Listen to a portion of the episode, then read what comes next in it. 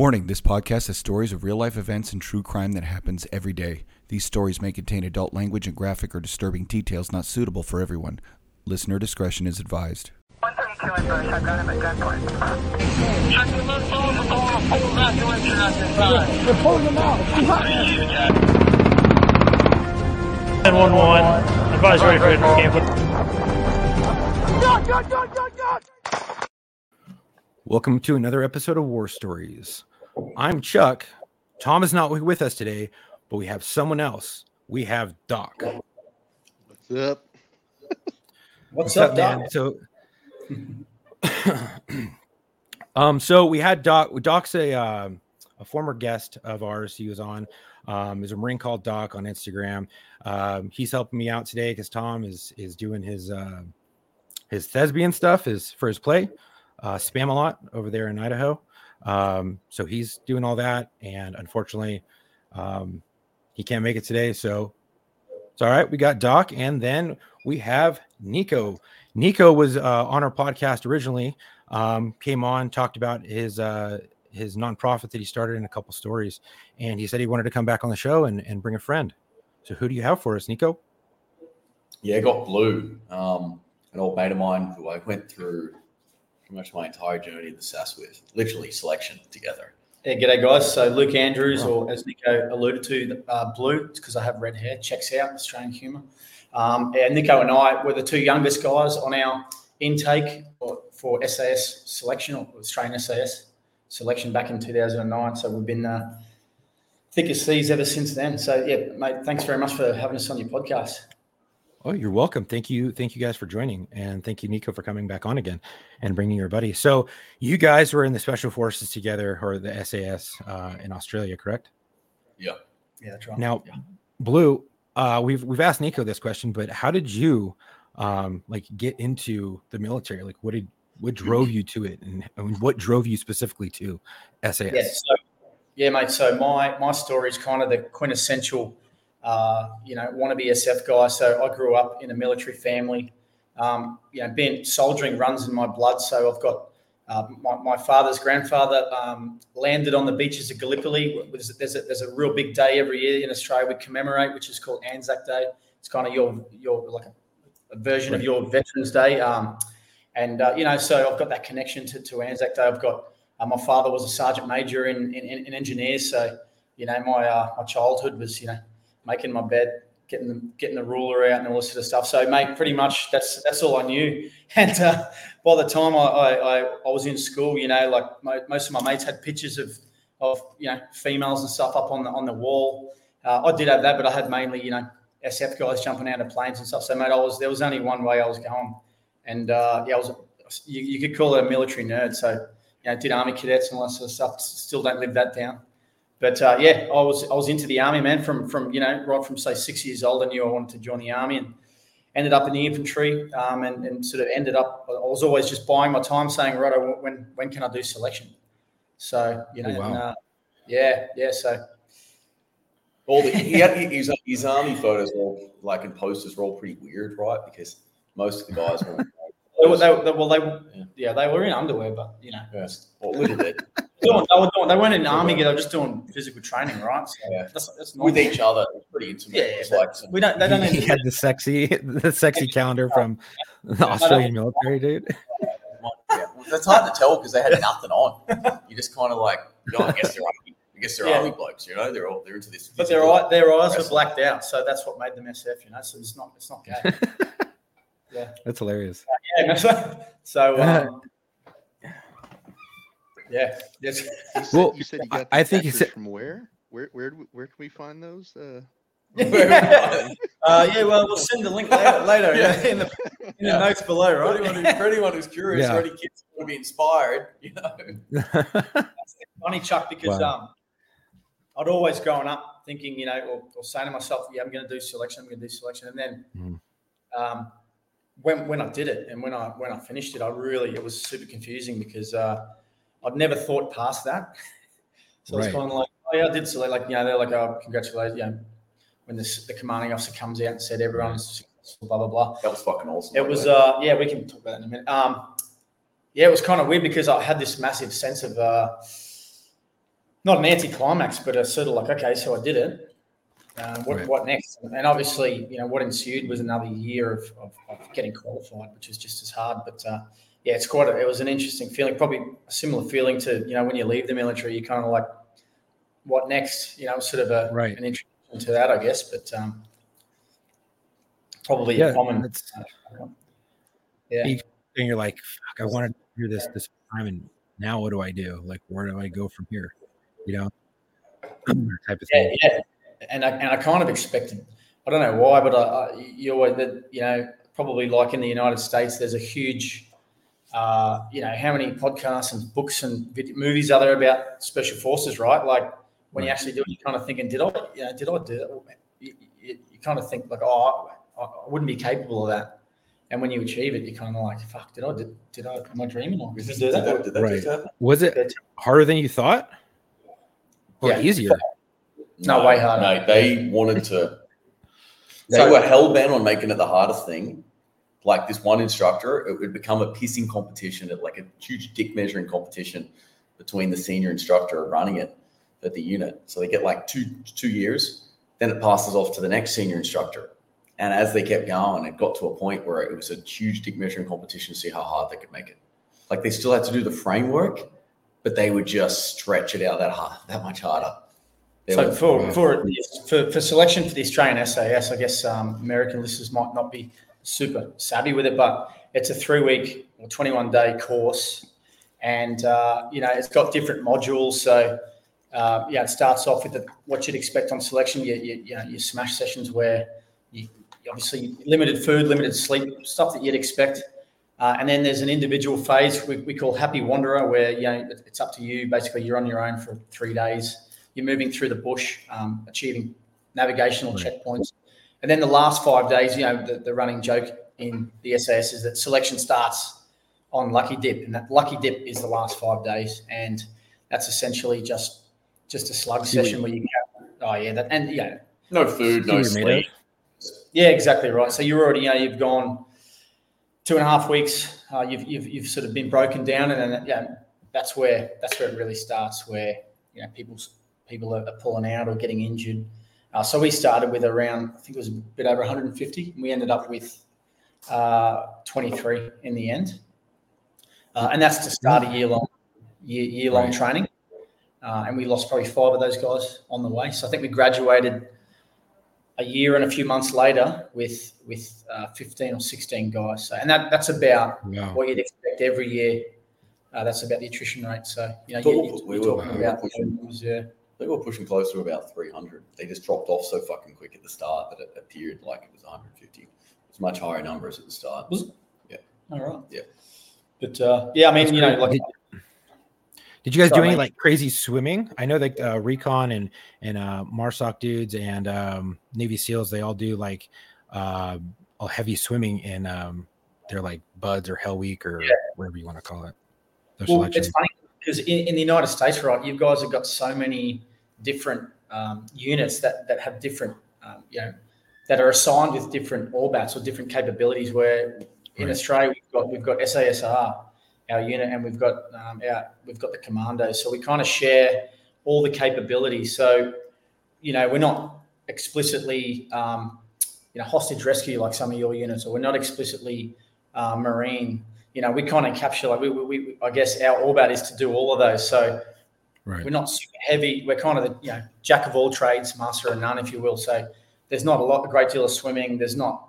I mean, on selection, what did we do? We just had an open water. We had a bit of a swim in the ocean. That's about it. So yeah, Yeah. They, they just wanted to uh-huh. know you, you could swim intensely. So they just like, all right, full clothes, uniform, boots, all that shit. And they made us go on the freezing cold. Zero. Right. It's not like the American military yeah, where They they're like, made here, go fucking drown yourself with a brick.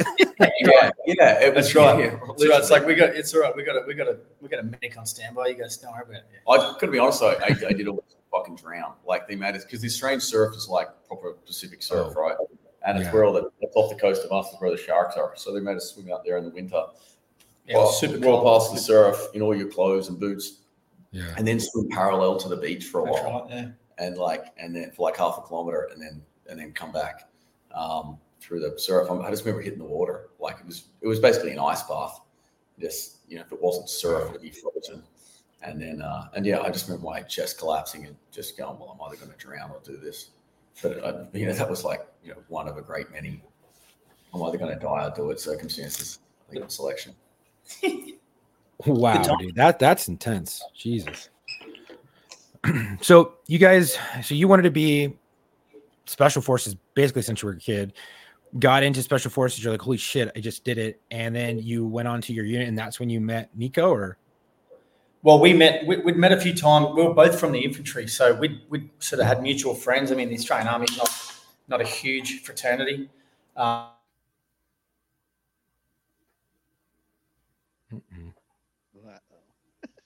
uh oh. armed classes mates. We kind of we were happen to be. Very good. We're good? We're good. Yeah. Yeah, I think so. Yeah. We're start that again. Yeah, so we, we, we did know each other, but we weren't super close. We we became closer, I guess, from selection. Uh, and when we, fin- we, you know, we were in the same team on. Like I mentioned, Lucky Dip earlier. So Nico and I were both in the same team on Lucky Dip, and, and you really only got what's that about eight or nine guys in your team for that, and and you know, you obviously teamwork's obviously um, big in the army, but but obviously Right. more so in a special force environment.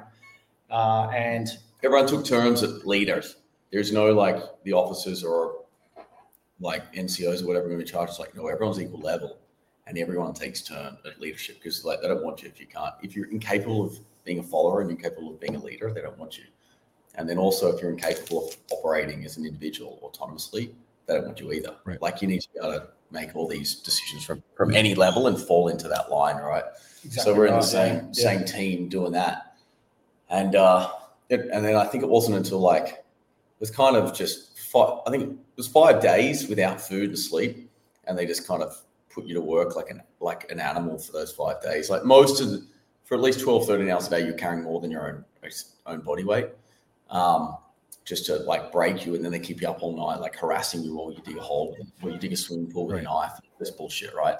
Um, but they decided to extend it, like sneak in an extra day there. Remember the, the night Mm. before, they decided they they like stretch it. They gave us like a quarter of a cup of rice, and like hoping you'd get more, and then that was it. So actually, the, the first meal that we had, we it was it was five days with limited food because we, we did get a meal on the third day, and the meal was a tray, uh, and it had these farm worms, like basically like farm Oh, yeah. maggots, yeah, Maggots, had, go with um, maggots. I'll- yeah sheep's sheep's heart, sheep's brain, riddled with maggots.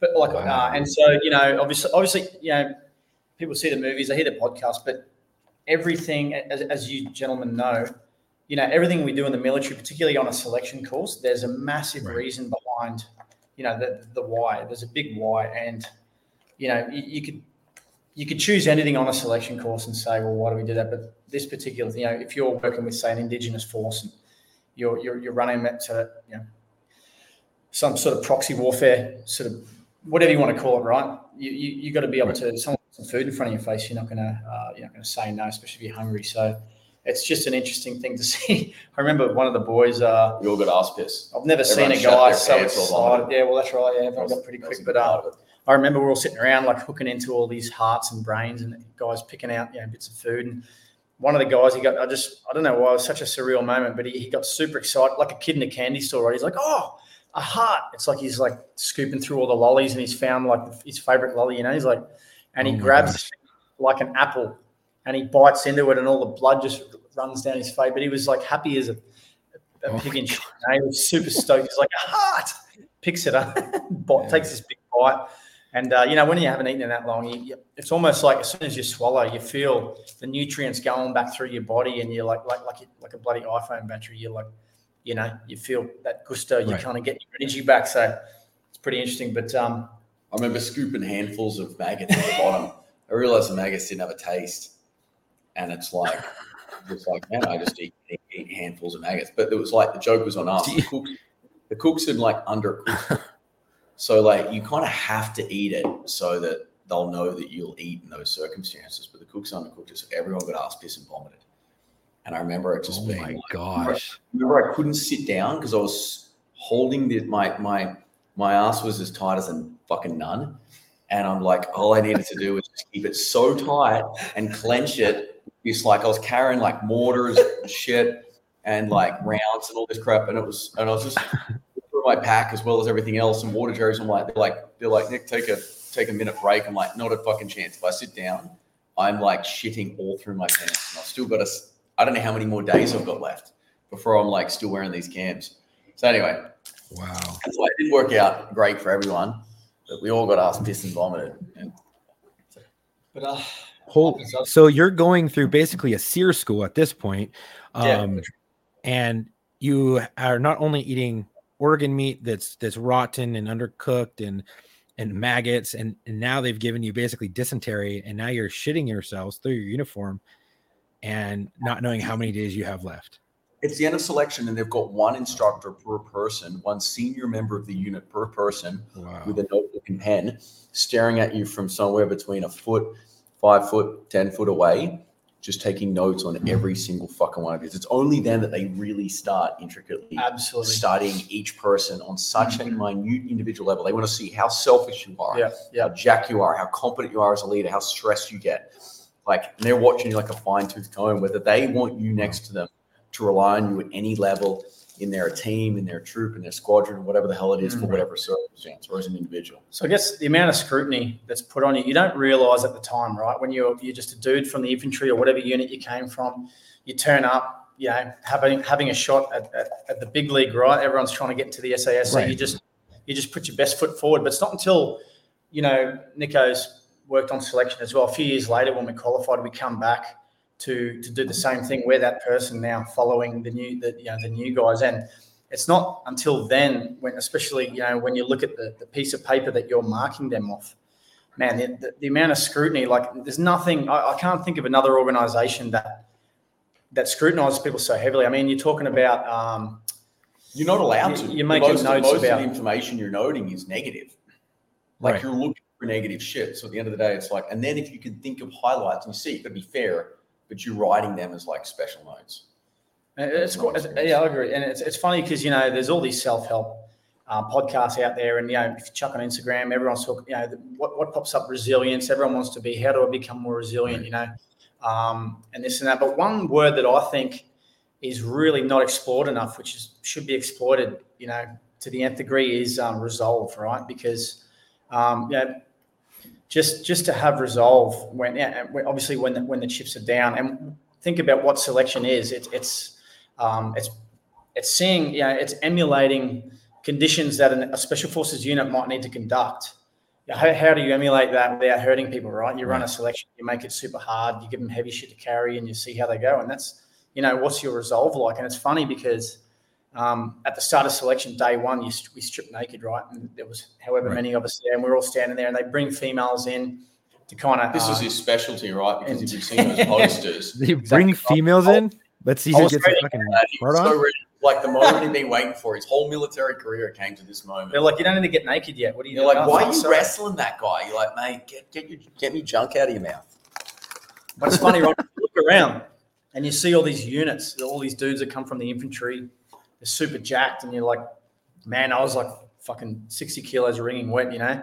And you're looking around, you're like, fucking hell, mate, look at the look at the size of these dudes. I got no chance. And then, you know, it's a good it's a good life lesson because you know my father always used to say, never, you know, never judge a book by its cover. And you, Right. guys that you would like, if you if you got some dudes in that room, you go, all right, put you know, put a thousand bucks on the top five guys or whatever, you know, you it, it's just a funny it's a Right. funny lesson in human dynamic dynamics and uh At the end of the day, we all talked about at the end the guys who got it, got through, got selected, and were going through the Rio. We're like, you looked at them, you're like, you're not. They were not the specimens in any capacity.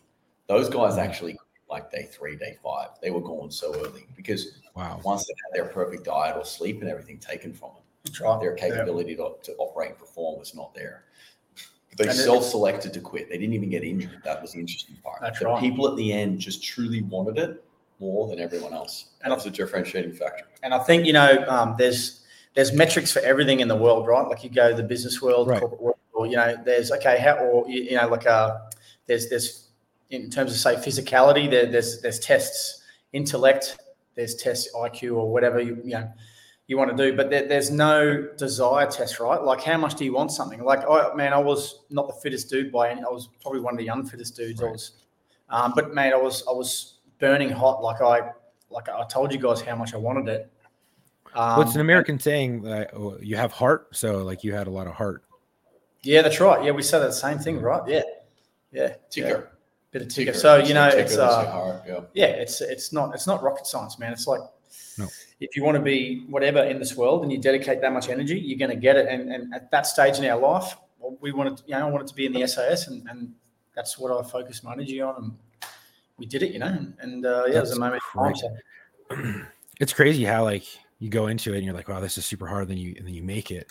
Um, and so when I was in the, in the Marine Corps, um, uh, and I was talking to a staff sergeant.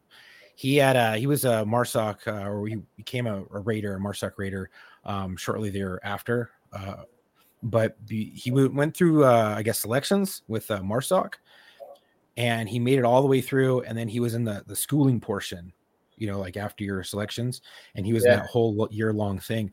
And he said he was uh, he ended up having to get um, medically, uh, I guess, separated from from that training because he like tore out his whole knee. But they said they were like, hey, they'll let you come, we'll let you start back where you left off and go back through that full evolution. To, Yeah, to uh, because he's already going through the schools portion. yeah, and he said that this shit was like Jason Bourne stuff, where like they put out like EPBs and shit on you, and and you have to like escape and evade and and in actual towns and cities with civilian population and stuff. Um, if you guys can talk about it, did you guys do anything similar to those? Yeah, we did. Yeah, Yeah, we did. Yeah, so I guess we've we've spoken about our selection, and and you know, you can probably go around the world and choose a country's you know top special forces unit, and you're probably going to find that the selection process is similar, right? Um, Right. And I guess it's it's if if you fast forward after that, you know, I mentioned it took took us about a bit over 12 months to get qualified, and if you fail any of those courses that we call, I guess the the the mandatory courses to get qualified, you know, it's going to Uh-huh. take another 12 months until that course comes around again to get qualified. So in some instances, it takes guys, you know, two and a half years is probably the maximum to get qualified. So, and any variation of that. So the mentality is if you've done selection, you're the prototype that we want. We're going to look after you after that, get you qualified, and then you're you're a qualified. I. I actually think there was three stages, right? They've got some tiers in there. They've got their like, they've got their selection, which at the end of our selection, usually you just do 23 days. And to, like to show how much, how intense it is for 23 days, I didn't brush my teeth, so I had an extra minute or two of sleep. you don't do that Wow. anyway. Yeah, fuck it. Brushing your teeth, fucking cowards. Um, You got a bit of British in you, don't you? cowards. Um, so anyway, I um I I didn't brush my teeth because like some nights we're getting like thirty minutes. Um, some nights it was like you we get an hour or two hours, but I don't think we we probably didn't get more than like three hours, right? Unless it was like a solo journey where you were like left alone with yourself to attack your own mind in the evenings and whatever for like five days or three days or whatever it was. They do a bit of that to see how you operate individually. But at the end of selection, this guy, the head guy running our selection, you know, as he peaked out on his dick measuring competition from the years before, he thought it'd be a great idea to throw resistance to interrogation, which was four years of four four days of straight of interrogation at the end of it. So not only did we do 23 days, but then we then did 96 hours immediately after losing like 15 kilograms, which is like what 33 or four pounds or some shit, just 34 pounds maybe, something like that. So we lost that over the course of three weeks, and then they threw us into 96 hours uh, at the end of it. So that's another 96 hours of not eating and not sleeping. So they, they said they never do this again because we were hallucinating and just shit in their pants, Right. themselves and whatever. It was, they couldn't hold themselves up. Chaos and bleeding. It was like it was it was hemorrhoids. It was just a circus, you know. Um, but it was like they they managed to draw it out. And then at the end of that, it's like kind of like, well, whoever's standing, you know, right now they select from those people. So what was Right. 23 days, 27 days. And then it was like, you know, we were so fucked at the end of it, like we couldn't cock a pistol. Like they're trying to throw us back into training, and, and like we actually couldn't cock a pistol. Dudes are screaming in sleep and shit. Like everyone was shitting their pants in the hallway and stuff. No one could get to the toilet on time. It's pretty funny. Looking back on it, not as funny. Um, Still fun. it's still fun. And it's like still got it's like it's so we did that and then we then it has like the next that started in July. So at the end of July, we're kind of maybe August sometime. Then to August to the end of December, there is no like weekends. You're just fucking going on training constantly to the end of the year, to the end of December, and then and it's like and it's it's this and it's jungle warfare training. They never handed back anything from Vietnam in our unit, no skill set. They never lost it. They kept, which in the Vietnam our unit was known as Phantoms of the Jungle, right, by the Viet Cong and, and Right. the Vietnamese, like terrified. Um, and they this like we are definitely as far as ego goes, we fucking in the jungle, like it, like proper bush ninjas, jungle ninjas. It is fucking Right. out of control. Like the we are meticulously slow and detailed. So we do that. We went straight to that. We're doing weapons training. We're doing everything. But we're expected to do this from one starvation and fatigue period to the next. Like like like straight out, we're trying to do weapons training. We can't even cock fucking pistols because our hands are too too weak. Like it's like we don't we don't have the dexterity and the strength in our hands to cock pistols, and they already got us trained on weapons and shit. It was like it was a circus. It was like one giant fuck show of a challenge to the next. But as I'm getting full circle here, we did that. Then we did this, you know, survival course for three weeks, which had an epic amount of elements, just like the Marsoc guy was Right. talking about. And we're in the desert, we're in cities, we're on the run, dogs chasing us, all this shit. And then it was like, then it was it was demolitions. It's it's all this shit up until para stuff, and it's one thing to the next. So the next six months, essentially, or five months, were his own survival fucking course to stay in the unit. So you didn't get kicked out for failing or not being able to keep up or being too fatigued or being broken or being injured or not being competent enough um, from like a, a mental competence level to be able to keep up with everyone else. Because you know, however, So- I got a question then. What was the? I got two questions. One, what was the uh, best thing that you ever, the, the or the funniest thing that ever happened during uh, selections or that whole year long process to become SAS? And uh, what was the hardest?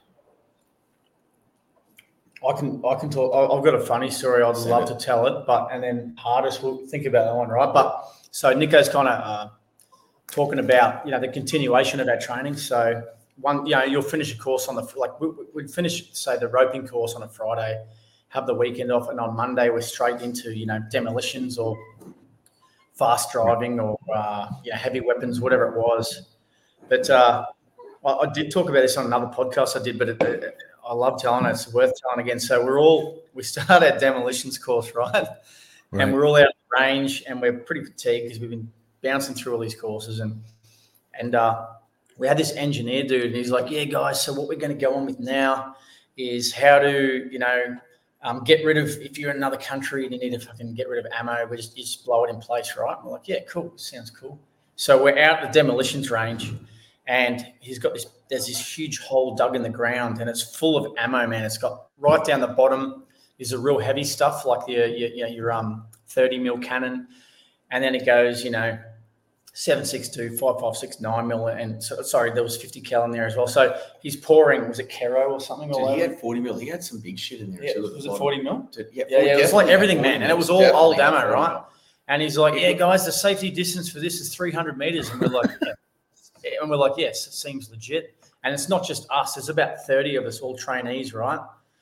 And all our instructors, the head instructor, everyone, because this guy's like a specialist. He's from engineers and he's, you know, he's a demolitions dude. We're all kind of sitting around like, oh, Yeah, we're yeah, just I sitting around, guess he man, knows what he's- we're trainees. Dudes are fucking smoking. then our you know, instructors from the unit are like, that's fine. dudes are smoking cigarettes, sitting on water jerrys and shit. And he's like, uh, you know, so he, he pours, was it fucking, car- uh, you know, pours petrol or something and he lights it. Gas, gasoline. He Yeah. pours gasoline all And so, the uh, and, and all the, that nine, explodes. the the nine mil on top starts going off, and we're like, yeah, this is cool.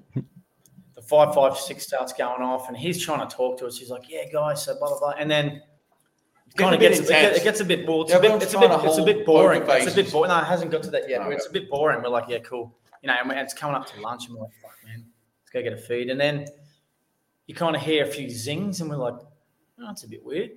You know, and obviously the projectile in this instance isn't the thing flying through the air. The, the gunpowder's going off and the, the shells flying through the air. So we start hearing a few zigs and and then we kind of think, and I remember thinking, fuck, this is getting a bit hectic. And but but it's like that pack mentality when all the dudes are Don't together. No one, no one wants to be a pussy, right? So so no one's doing anything. And one of our one of our mates, Skeet, big Skeet, right? He's sitting on a on a water jerry. and you hear this ting, and it just like it's an empty Jerry. So you hear the thud of it, and it just misses his, his balls, just hits Oh. right under.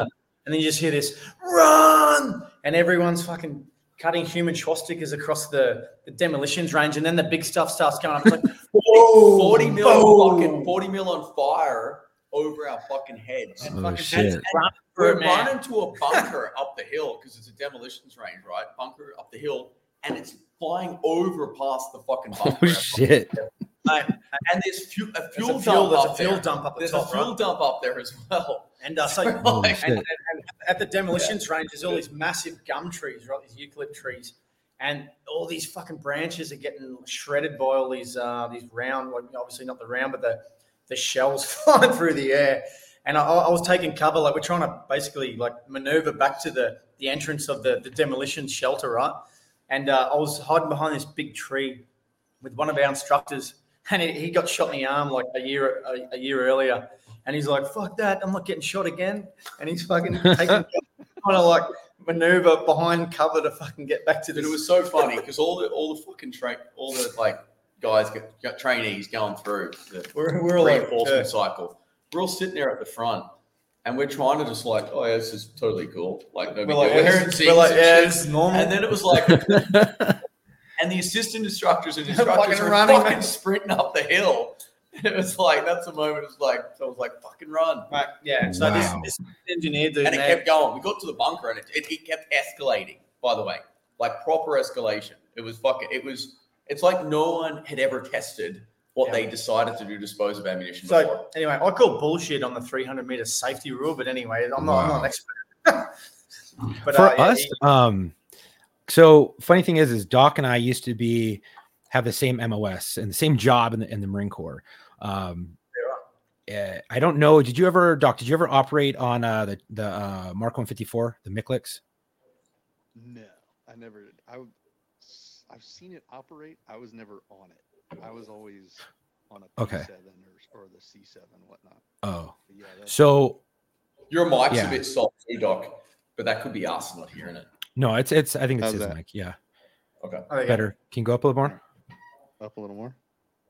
Yep. I can go up all day. I don't know if you know that. Cool. Yeah, There we go. So that elephant ain't got nothing on you, man. You fucking take that.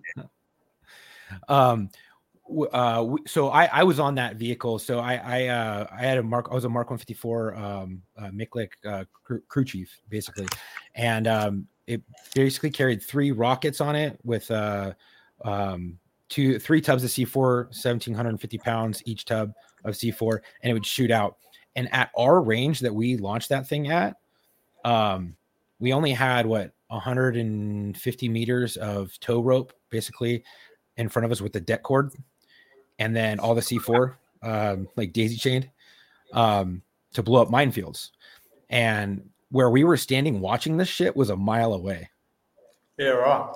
Fuck. and when that thing went off you would be in the vehicle and you'd feel the vehicle rock and you're like huh that was it when you're up there on like a like a mile away do that that uh shockwave hits you right in the chest Oh man. Yeah. So I could That's only imagine you're you're blowing up artillery or you know fucking a bunch of different rounds, 300 300 meters or 300 feet or you know. Yeah, well, there was no there was no artillery rounds. It was all it was all just like rounds, right? I think, like Okay. I said, the whole thing was was there forty, a couple forty mil maybe? Was that?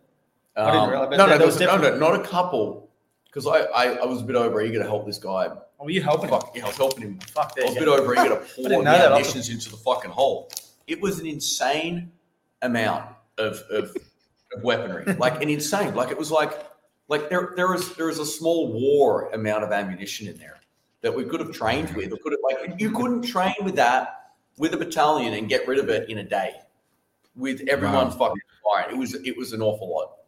Yeah. So that, and I think, you know, like as you guys know, in the military, right? Like, fuck, how many funny stories do you have? It's like, where, where do I start? So, I guess I want to make a point. When the Australian SAS, when we- when we when we uh, you know do the research, when, when you're an infantry soldier getting ready to do selection, we have ten uh, pillars, I guess, or, or um, tenets of you know that the unit um, sort of advertised to say, well, this is our you know this is our ten attributes. That's the word I was looking for. And one of them you know, you got like re- relentless pursuit for excellence and uh, all these all these other ones. I've forgotten a few now, but one of them is a sense of humor. So I'd like to, you know, put it out there, and, and it's a rhetorical question, but how many, you know, high performing? Let's let's say that we are high performers that we we think we are. You know, how many high performing organisations around the world have a sense of humor as uh, one of their prerequisites, right? And I think if you want to spend some time on that, um, you know, obviously every soldier around the world helps immensely to have a sense of humor, particularly a dark one. Um, you know, dark humor is kind of like food. Not everyone gets it, Get it? but uh, you know, it's like uh, too soon. So you know, it's um, yeah, a sense of humor. I, I thought I'd talk about that one because um, when the chips are down, or when you're doing something that, that yeah, uh, you know, super fucking hard, if I can use you know, speak eloquently, um, mate. What, what do you got left to lean on when you talk about resolve? I mentioned it earlier, you know, resilience, all this sort of shit, mate. Sense of humor. If you just think about, you know, this like classic example, this, this is just the introduction to our career in the regiment. We hadn't even sort of been overseas yet. And we're taking cover behind a tree and there's fucking rounds going everywhere. And this bloke's fucking, you know, he's make cracking jokes. And, you know, it's just, it's funny as shit. It's, I don't think you'd find it in any other, it's a bit of a microcosm of society, but I think you, that sense of humor, it, it, it doesn't seem like much, but I think it, it, it just, it adds a lot. It It a lot helps of break value. down the seriousness of the situation. So Exactly your brain right. can process it at the time and, and then deal with it later. It's the gallows humor. It's it's a coping mechanism that a lot use It is. um, to get through hard times or shitty situations and just to make light of it and just and just laugh and like you're, you're sitting there like this you're like fuck we almost died in a training accident fuck it kind of funny now Just once that sentence is applicable. Like no shit. Our training, I'm like, there was there was So hardest one. Right, we're going on to that. Hardest, the hardest. funniest, Yeah. and hardest. What's, what's the fucking What's the hardest shit we did? say the whole fucking thing? Um, Well, I guess like selection. There was a point there where it didn't stop, where it felt like, hey man, when are we getting off selection? Because I'm going to be honest, it was like for the first few months, it just it didn't feel like we're off selection. It So was- I, I reckon some of our training. So we do we do a jungle phase, right? And Australia geographically is obviously close to Papua New Guinea, which is basically as jungle as you can fucking get. And uh, we head up there for six weeks to do our jungle training, and that's hard because it's a different type of hard. It's like it's physicality mixed with just suffering, mixed with you know, because like if you if you you know any soldiers listening, or if you're not, if you don't understand, uh, if you've never operated in the jungle, you know, you talk to any kind of special forces soldier, they'll say, you know, the old the catch cry in Australia is if you can operate in the jungle, you can operate anywhere because it's such an unforgiving environment. You can't sleep on the ground. You Oh, got to sleep I in hammocks. You get full blown trench foot. you know, you got trench foot. fucking, like, you got, you Oh, got yeah. the, in Papua New Guinea, man, like one of the boys took a knee. You got these massive millipedes, and I'm talking they're, they're like over a couple of feet long. They're fucking huge, and they're poisonous as shit. So one of the boys, oh you know, you got that- all these creepy crawlies on the ground. You've got fucking massive spiders. You got how many snakes have you seen in Papua New Guinea? Dude, I remember my did even just even that's a big fuck no I Oh, mate, it's- remember it's, my it's the Wild West. It's I remember my bush it's awesome. training, It's awesome. and our team leader wouldn't let us use hoochies because he's like, no, we sleep basically on top of each other, next to each other. Another poster of fucking Yeah, well, yeah, we were- And why we didn't get naked. It was super weird. He does all this weird shit, man. I know. It's like, what's going on? Um, so don't worry we like it not tibet don't worry about it. Just close your eyes. Just close your eyes and cry. Um, imagine And- someone else like, mate, I'm a step ahead of you. Anyway, so like, so I did, I did, I um, I, I remember shivering for like 43 or 44 hours straight, but like with my teeth teeth clacking. And remember my Wow. instructor. It was in the rain in winter. fucking it was like zero degrees, saturated, and we just had to sit there and move so slow. So there was no fast movement. Everything was like ninja pace. Like I'm talking like. Like the only thing that can move quick is your eyes. and Even then, they're not allowed to move that quick. They have to track. So everything's like, the, it, I'm talking legitimately the whole time that meticulously slow.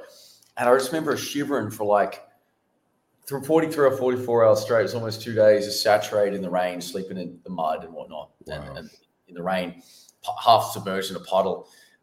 And I remember the instructor come up to me the next day. One of them was like, "It's like I couldn't fucking sleep last night because your teeth wouldn't shut the fuck up."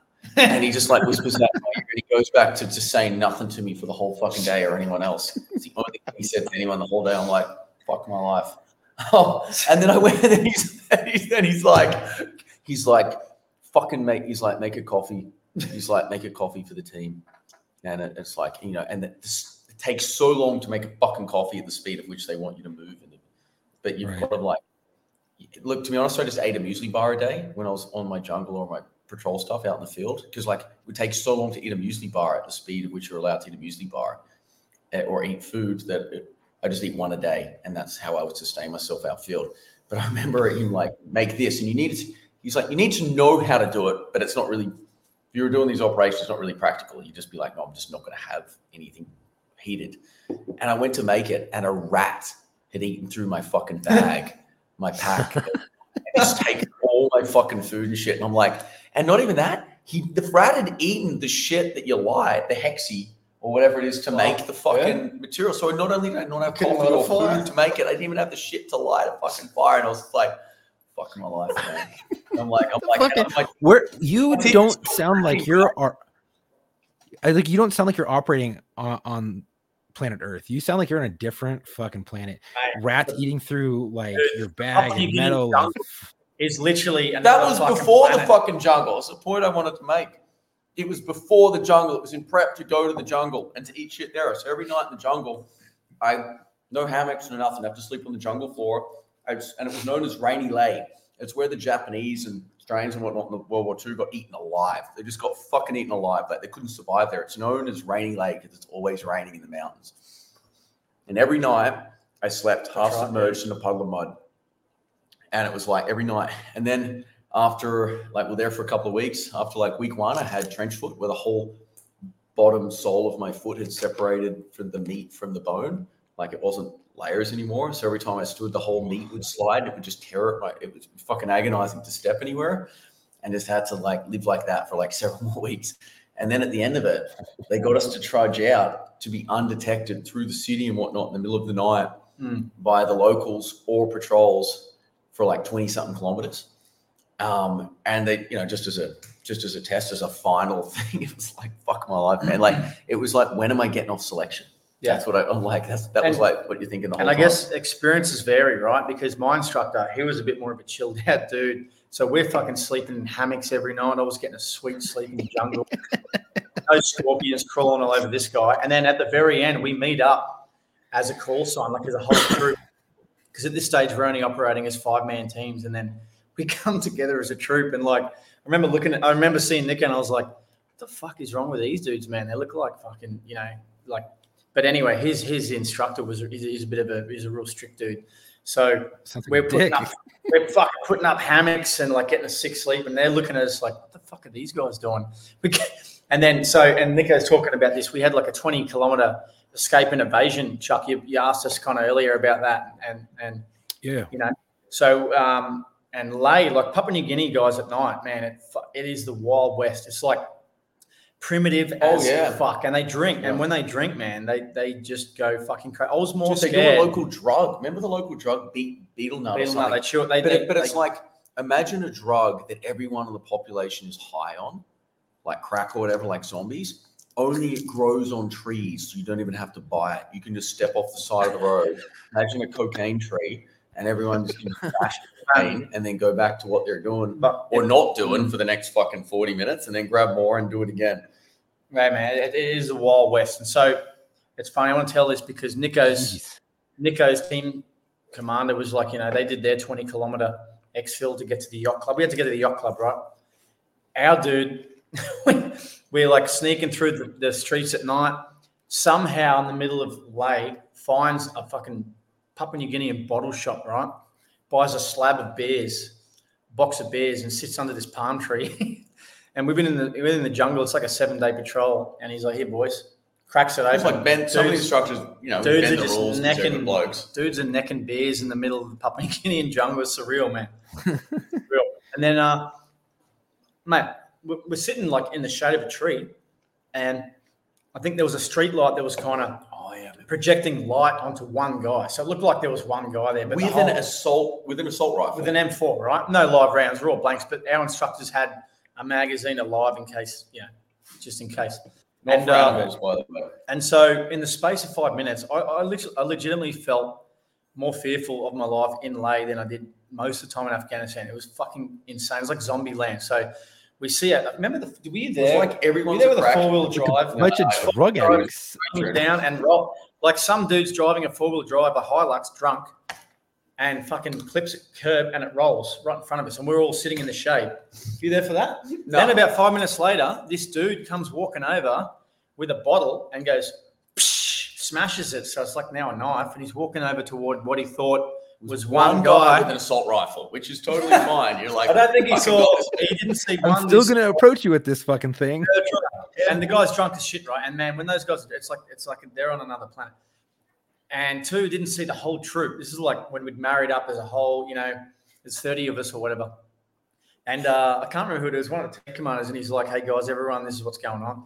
And he just cocks his weapon, and this dude comes staggering over with it with a broken bottle, and he kind of like instantly just sobered up, dropped the bottle, and he's like. I think he gave like a thumbs up or something. He's like, no, no, no issues here, like you know, whatever, and walked up. Like, yeah, you got eight? No, you got eight. Dude, But, uh, mate, it was like it was a wall. It's that that country is a wall. Where it's Dude, awesome. so every so like you know you got your crackhead scenarios in, in the US. So Yeah. it's like the whole city at night and that like day, the whole city is like that with crack plus alcohol to a point of obliteration. And it's it's it's fucking something else, man. Um, but so we did that. Then we did we, we finished that. Then we went on to survival. It's like, hey, another three weeks of starvation. I'm like, it's great. I've been living on fucking muesli bars and trench foot for like in the rain and the mud for like several weeks. So this or shivering my ass off leading up to it. So I'm like, yeah, cool. I'm malnourished, tired, and broken. And and uh, and now we're just gonna go on to three weeks without eating, trying to chase goats to their death every now and then so we can fucking survive. But we don't have the energy for that. Making fires in the desert. Like I would have traded to go any of the food I ate just for a bottle of fucking water. Um, doing this, we go from the next thing to the next thing until finally we get to para course where it's just like, right, you just got to get basic parachute qualifications. And it's like we could they had these fitness tests to start it, and we couldn't yeah, we're just talking about the guy's supposed to be the fittest dudes in the fucking army, and we can't actually fucking. And, mate, we're they're- barely able to pass they're- the test. they're laughing that at was us. the hardest thing. To They're literally do, laughing at us. They're like, test. aren't you guys like trainee special forces? And we we literally just come back from our survival course. They're like, I think it was like 30 or 40 push-ups, and dudes are fucking getting to 20, and they're like, you know, Oh no my one has like your bones. Your you- you've got no body mass anymore. We look like straight out of prisoner of war camps. Um, we're just like fucking busted dudes going on to this. And then the parachute course was just like, just don't break a leg because our bones are malnourished and shit at this point. Right. So it's all right, don't just break a leg. And some dudes did. it did. didn't stop anyone, did it? But then the hardest thing we did was when we finished that, instead of like taking some time off to rest with our families, we went to fucking Thailand Yeah, we did. and burns it down. Because you know, that's we just go the extra mile. Always go on the extra mile, man. It's like, you know what? Fucking hard. How do we make this harder? 110%. 110% out every fucking night, every night, putting the work in. Don't worry about a can of beer. Let's have a bucket. Good, uh, good So- bucket. bucket. Were you guys operating, uh, doing training evolution in Thailand, or are you guys there for R and R? So basically, we get to. Self-deployed. So because we finished selection halfway through the year, we do essentially six months of self-deployed. Mm. Six months of training, we get you know a month off or whatever it was, and then another six months. So, No, it was like two weeks or something like that. two or so weeks. instead of resting, so Nico and I were the two youngest dudes on our intake. So he was 21, not married, I was Yeah. 23, and you know a lot of the dudes Oh. are sort of up around you know, like sort of late 20s, early 30s. That they're married, a couple of kids. So you know um, we, we were kind of um, yeah, we, we were sort of we had no tie, so mate, we were, we were straight to Thailand, and I think when we came back to trip. training, pleasure trip, exactly right. We, we come back to start our training again. We're starting the roping course, and mate, we were kind of we were on thin ice. The instructors were like, "What the fuck you two been doing?" And we're just we were frazzled, mate. instead of resting, we just like concentrated. we were just uh, man, we, we came back, our brains could barely work. We're just like exhausted. Like, fucking just selection hadn't ended yet. Still, They hadn't ended, but but but so the long way around, Chuck. To answer your question, what I reckon the hardest thing was obviously the short answer is everything's hard. It's meant to be. We get that, but in terms of you know, I suppose the biggest course in the SAS to become qualified is what we call TPC or Target Prosecution Continuum, which is essentially where you learn to be an operator. All CQB, you know, incorporating you know, learning to shoot your primary weapon, going to your pistol, all, all your shooting, all your tactics. indoor, outdoor, jungle, bush, um, insertion, extraction, you know, any kind of emergency or anything that could possibly arise and and, and like throwing in the whole intelligence package and The hostage strategy, rescues. tactics, shit, like fucking everything. into It's a three month course with like complete dynamics and everything involved, all Um, thrown into one into yeah. one spectrum. Yep. And it's probably the highest scrutinized course you can do. So it's not uncommon for, say, I'd say about around about 20 to 30% of, you know, trainees to be deemed not yet competent and to come back um, and do it the next time. So there's a lot of pressure. Obviously, as any high performing human, you know, the, the most amount of scrutiny is from yourself. And, and that's Right. pretty prevalent, you know, throughout the whole program. Everyone, everyone's So under is it pressure. is it is it uh like that last phase uh portion? Is it physically demanding and mentally demanding, or more mentally than physically? Uh, look, it's both. I mean, yeah, No, it's- it's both. It's It's both. So both. you, you know, like you get punishment Twice. sessions. So yeah, we fucked up today, guys. So we're going to run up the tower, back down. Not even punishment sessions. It's like you're running around with body armor, and full ammunition, everything. And I mean actually running. There's no getting in and out of a Humvee or a vehicle or anything. Like you're running up and down fucking towers and gas masks and running around shooting, clearing buildings, blowing shit up, high adrenaline, making decisions constantly that are like shooting past each other's heads and shit as you fucking clear rooms and shooting around each other. It's like extremely dynamic. Like you Mhm. slip your attention for a moment, you may kill your fucking mate. And it's like, or at least shoot him. Like, but because you're aiming at the head, you're shooting at head level, probably shoot you dude mate in the face. Um, so it's like it's pretty um, extreme, and you might do that for like 18, 20, whatever hours a day. And you're like, you know, five days a week. And it's like they give you the weekends off because they're like, there's a point there where they like can get negligent if you fucking they got you working to that extreme every fucking day. Mm. So, but it's like it's it's it's intense. It's pretty fucking intense. I mean, and that and that's at the very end of your your training evolution to to graduate.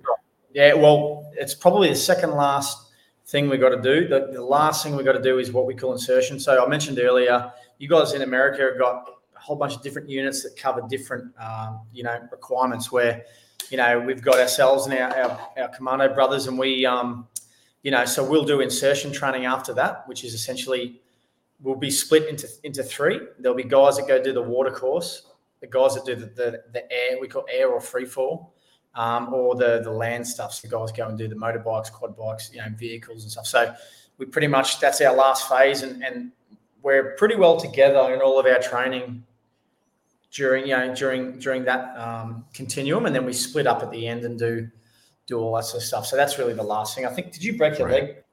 Broke, you broke broke your leg on the free, Free fall fall, yeah. yeah. So I oh actually, my actually. I went to water, right? And I swim like a set of car keys. So I got about halfway through the course and I was fucking on struggle street from day one. I was just, man, I was, I, I went from being a redhead. Hey, Doc, you know, picking up and putting down. I, I, I'm allergic to the sun, so I never used to go to the beach much. I don't even think, I never dived or anything. And I'm straight on this fucking dive course. Insane. Why did I choose that? I don't know.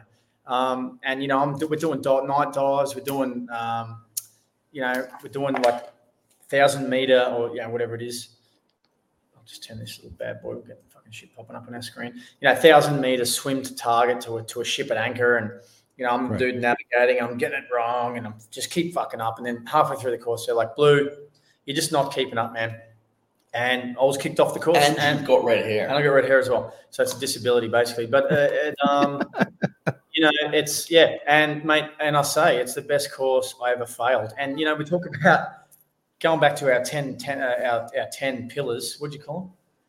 Ten, yeah, those things. Uh, one of them is humility, right? And Right. you know, it's like you talk to any, I guess, any any fighter, any any any person that's got to kind of give their ego up to learn more, man, you got to leave that thing at the door because um, it fuck, it's it's a hard pill to swallow when you fail. You know, and I follow Oh, Also, yeah, it's not uncommon, like I said, for dudes to fail courses because there's a standard, and it's not like Even, anywhere else. in even the- in the fucking unit, man, everyone's had their day where they get a humility check.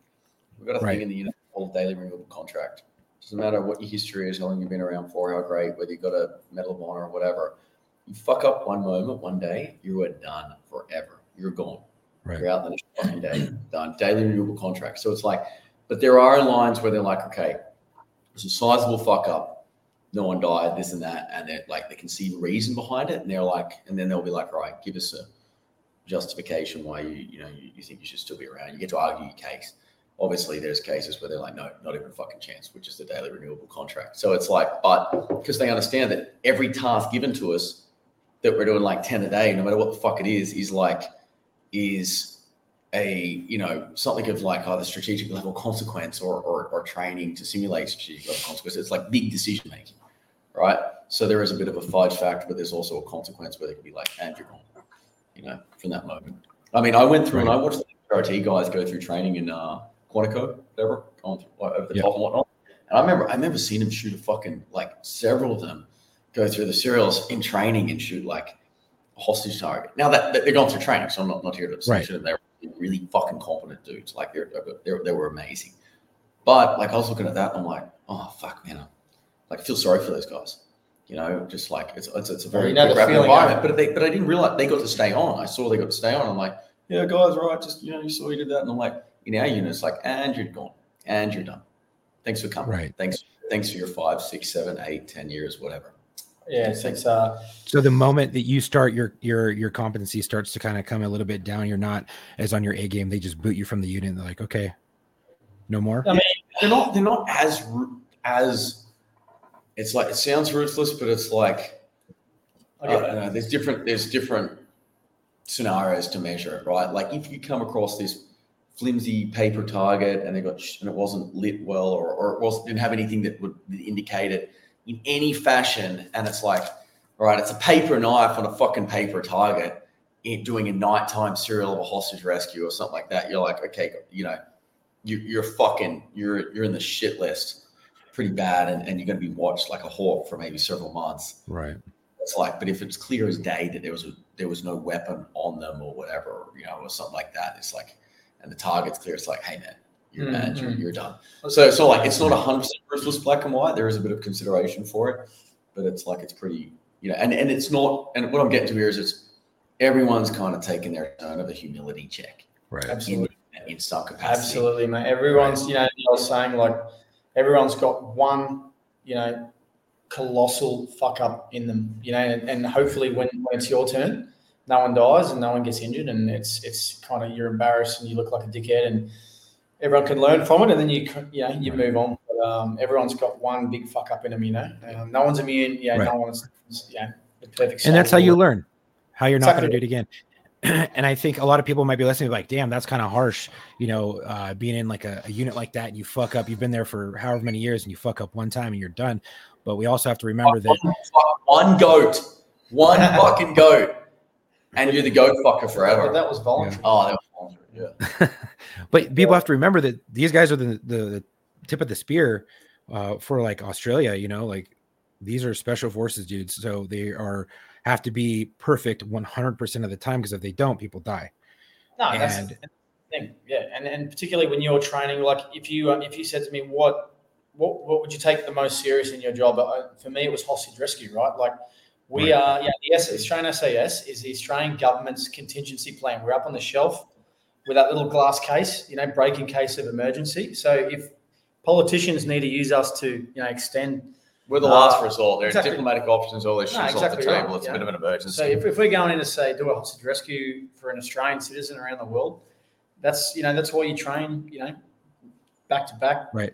Train for hour. That's why you become competent because you the government need to know that they can use you um you know at their, at their discretion. So and and, the, and you need to know, like one of my biggest things that I think separate our unit from from from like you know the, the, the rest of the lads was one percenters.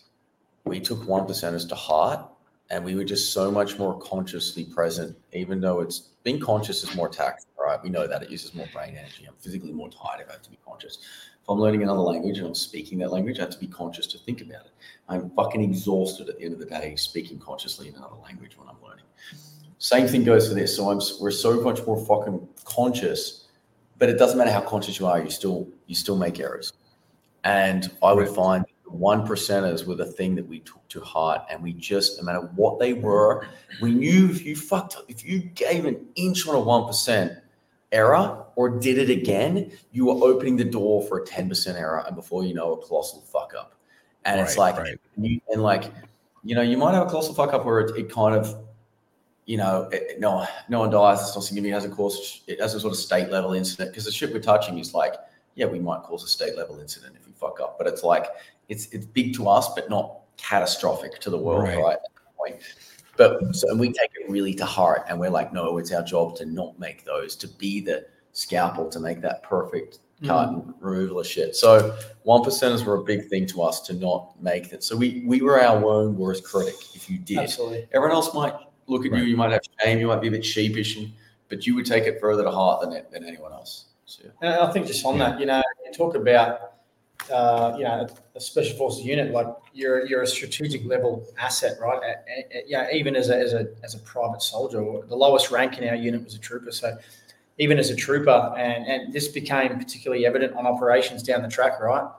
Right. you do you know you're doing some sensitive um, work or whatever your role is, mate. If you fuck it up, like you're talking about um, some some like strategic level, you know, some some government level sort of uh, you know, um, you're going to upset the apple cart. You, you- it's going to it's going to make Right. headlines uh, in in your country if you if you if you fuck it up, like And that's something that potentially, You don't want. right? No, well, Well, I- exactly I- I- right. So you know, reverse engineering it back from those headlines, so to speak. Um, you know, like Nico was saying, you, you, everything that you're doing. It's um, particularly, let's say, it was a hostage rescue, or if you're doing sort of other Yeah. sensitive work that requires a bit more thinking, or um, it's a bit sort of um, un- unorthodox. Like that's the reason. You know, I, I guess going going back to all the training we've spoken about, like that, that's the reason you train to that level. You know, so you can you, you're you, you're a strategic level asset. You know, so. Um, Right. but and, and you kind of don't know you, you put it all together as you go. So yeah, super interesting.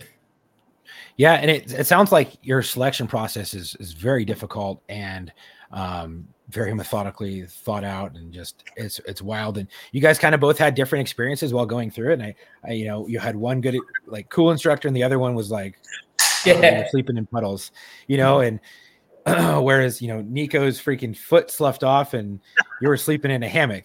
we're, we're smoking cigars in the junk. No, no, no, not quite. um, and then you guys, did you guys end up going on to uh, the same actual unit to operate in? Once, Yeah. yeah, like what we would That call the was fleet. crazy. Actually, we got we like we left the reinforcement cycle and ended in the same squadron and same troop in that squadron. So Oh, wow. Nico and I, we, we live together, right? I I mentioned we're the two youngest Oh, yeah. dudes. So we hired a, we hired a place in like Perth in Australia, is where we're based, right? So We basically took the Beverly Hills equivalent. Mate, we were living in this fucking three-story mini mansion, just two of us. We had nothing in the fridge, like just alcohol. We were playing Guitar Hero. I remember we had a cleaner, right? This poor woman's like um, vacuuming the carpet, and Nico's there, like hungover, playing Guitar Hero, and she's trying to vacuum under his legs, and he doesn't even lift his legs. And, all. and he's like, she's like vacuuming around him, man. Like we just living way outside our means, just like living like fucking rock stars, you know. We just thought we were killing it. Yeah, I'm going to pause you right there.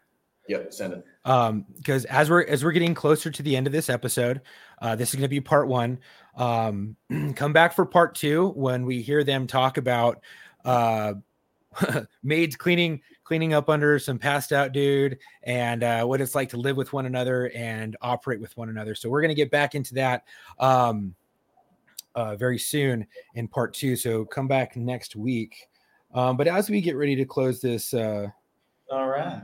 this episode out. Um, stand by. Well, drunk Okay, I can't find it. But as we get ready to close this uh, this out, um, I just want to thank everyone for for today for listening. If you like the content and the podcast, um, please help us out by rating and reviewing us on Apple Podcast, Spotify, or whatever platform you listen to us on. You can also go to our Instagram at war underscore stories underscore official and our Facebook at war stories podcast. Click the link in the bio. You can get to all of our socials and our media. You can also support us by going to www.warstoriesofficial.com and grab some gear. And if you want to be featured on the show, you think you have a friend who would be a great fit, please go to booking.warstories at gmail.com and I can get you booked. We're always looking for veterans, law enforcement, firefighters, medics, but also corrections, dispatchers, and nurses. I just want to say thank you for the support and stay safe. Um, Nice. um, Doc, do you have anything to, to tell anyone? Nah, I'm good right now. Do you guys have any any closing uh for the fans? Anything well, we're wanna say? going again. We're doing, we're, yeah, stay tuned. Episode two. Yeah. We'll, uh, All right. we're only getting started. We're Nico's third beer. I'm about half a bottle of wine, and we're just we're just getting comfortable. So it's white wine, so it doesn't count. Um, that's right. Yeah. Juice. but thank you, thank you, everyone. Uh, just remember, come home with your shield or on it.